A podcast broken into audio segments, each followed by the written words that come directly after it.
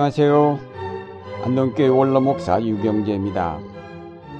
사도 바울이 로마 옥중에서 기록한 서신은 골로새서에 그 교회를 위한 기도가 있는데 성령이 주시는 지혜와 이해력으로 하나님의 뜻을 충분히 알게 되어 하나님을 기쁘시게 하며 모든 선한 열매를 맺어 하나님을 아는 지식이 더욱 자라서 모든 환란을 참고 견디며 아버지께 늘 감사하는 생활을 하기를 바란다는 내용입니다. 골로새 교회는 사도 바울이 에베소에 3년 동안 머물면서 전도할 때에 그 영향으로 세워진 교회입니다. 에바브라가 로마로 바울을 찾아와 골로새 교회 형편을 알려주었습니다. 바울은 그 소식을 듣고 이 편지를 쓰게 되었습니다.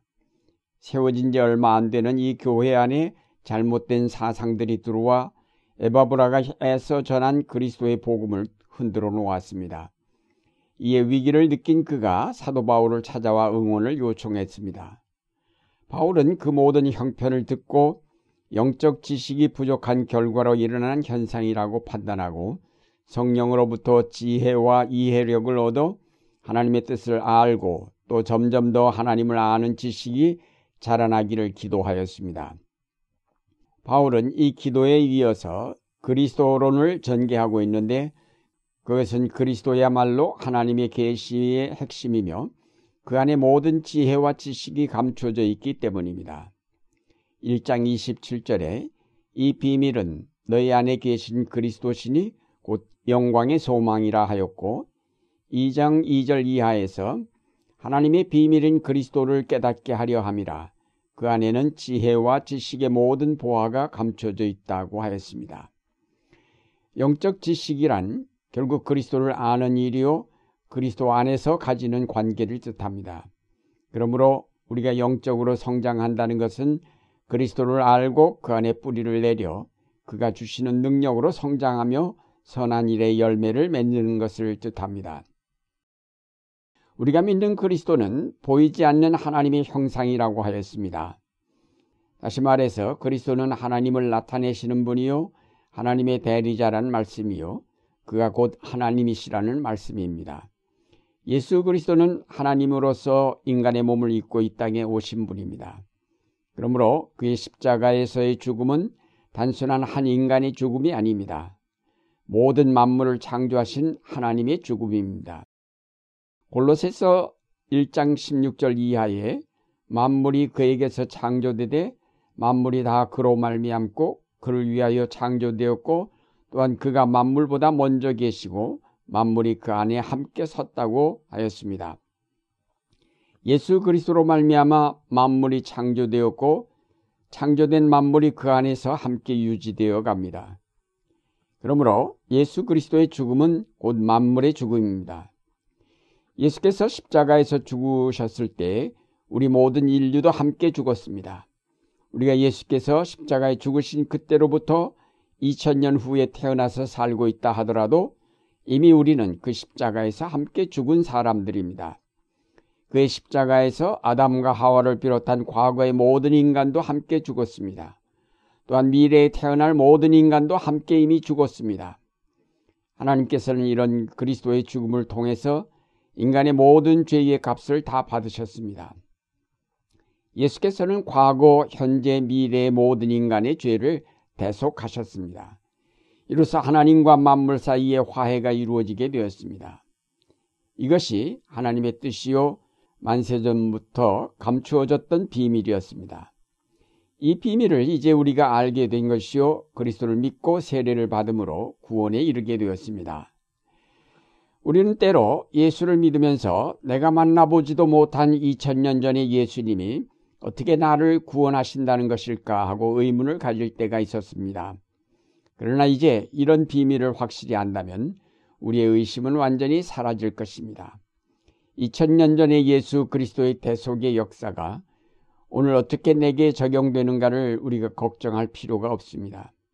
그것은 하나님께서 그리스도를 통하여 완벽하게 성취하여 놓으셨기 때문에 우리는 다만 믿기만 하면 됩니다. 우리가 영적으로 성장한다는 것은 인간의 육적인 감각이나 경험으로 얻은 지식을 벗어나서 영의 감각을 개발하여 그것으로 하나님의 세계를 탐험하며 그가 이루어 놓으신 구원의 신비함을 체험하여 아는 것을 뜻합니다. 시간과 공간의 제약을 받으면서 얻은 인간적인 경험과 지식을 탈피하지 못하면 우리는 하나님의 신비의 세계를 체험할 수가 없습니다. 영의 감각을 개발하여야 할 까닭은 하나님께서 시간과 공간을 초월하여 활동하시며 영원하신 분이기 때문입니다. 우리의 영이 거듭나 깨어나면 오늘 나와 함께 계신 그리스도를 만나게 될 것이며 그가 공급하여 주시는 하늘의 능력들로 말미암아 나의 삶이 변화되고 모든 선한 일에 열매를 맺게 될 것입니다. 우리는 이런 영의 거듭남을 위하여 끊임없이 기도하며 성령의 도우심을 간구하여야 하겠습니다. 우리가 성경 말씀을 읽을 때에도 인간적인 경험과 지식으로 판단하려 하지 말고 깊은 명상과 기도를 통하여 영적으로 깨달아 알도록 노력하여야 할 것입니다. 서두르지 말고 꾸준히 노력하면 우리는 점점 영의 감각이 살아나면서 하나님의 비밀들을 깨닫게 되며 그리스도 안에서 능력으로 성장하게 될 것입니다. 다음으로 우리는 하나님을 아는 지식으로 말미암아 생활의 변화를 이룩해 가야 하겠습니다. 사도 바울은 죽게 합당한 생활을 함으로 모든 일에 그를 기쁘시게 하고 온갖 선한 일에 열매를 맺기를 바란다고 하였습니다. 그리고 주시는 모든 능력으로 강하게 되어 인내와 감사의 생활을 이룩해 가기를 바란다고 하였습니다. 우리 영의 지식이 성장해 갈수록 우리의 삶도 거기에 따라 변화되어 갑니다. 우선 우리는 옛삶과 그 행위를 벗어버려야 합니다.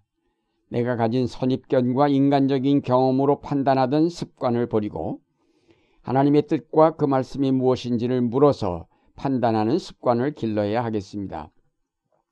내가 그리스도 안에 거한다는 것은 그리스도처럼 생각하고 그렇게 행동함을 뜻합니다.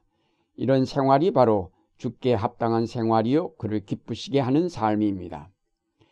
하나님을 기쁘시게 하는 우리의 삶은 곧 우리의 이웃들도 기쁘게 만드는 삶이 될 것입니다.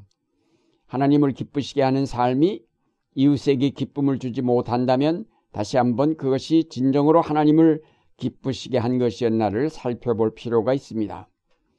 사도 바울이 주를 기쁘시게 하는 일과 아울러 온갖 선한 일의 열매를 맺도록 기도한 까닭이 바로 하나님을 사랑하는 일과 이웃을 사랑하는 일이 밀접하게 연결되어 있음을 나타내려 하였기 때문입니다.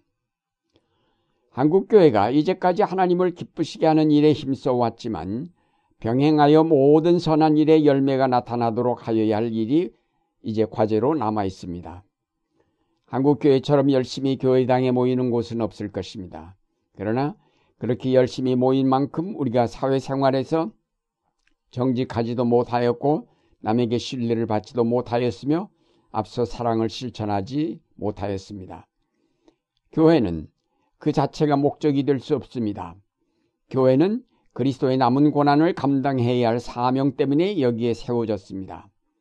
이제 우리는 이 땅의 온갖 선한 일을 이루기 위하여 과감하게 교회의 울타리를 헐고 밖으로 나아가야 하겠습니다. 영적으로 우리가 성장한다는 것은 바로 하나님을 기쁘시게 함과 동시에 이 땅의 선한 일을 이루어 나아갈 때 가능합니다. 사랑하는 여러분, 금년에는 우리가 어떻게 하든지 영적으로 성장하는 한 해가 되도록 힘써야 하겠습니다. 성령께서 주시는 지혜와 이해력을 가지고 하나님께서 이룩하여 가시는 구원의 역사를 깨달아 알고 그 신비한 세계를 탐험하여 갈 수 있기를 바랍니다. 우리의 영의 감각이 개발되어 오늘도 살아계셔서 역사하시는 그리스도와 만나고 그 안에서 뿌리를 내린 그리스도인의 삶이 이루어지기를 바랍니다. 그래서 하나님을 기쁘시게 하고 온갖 선한 일의 열매를 맺기를 바랍니다. 우리 모두가 영적으로 성장하여 하나님이 기뻐하시는 일을 이 땅에 많이 이룩해 갈 수 있기를 바랍니다.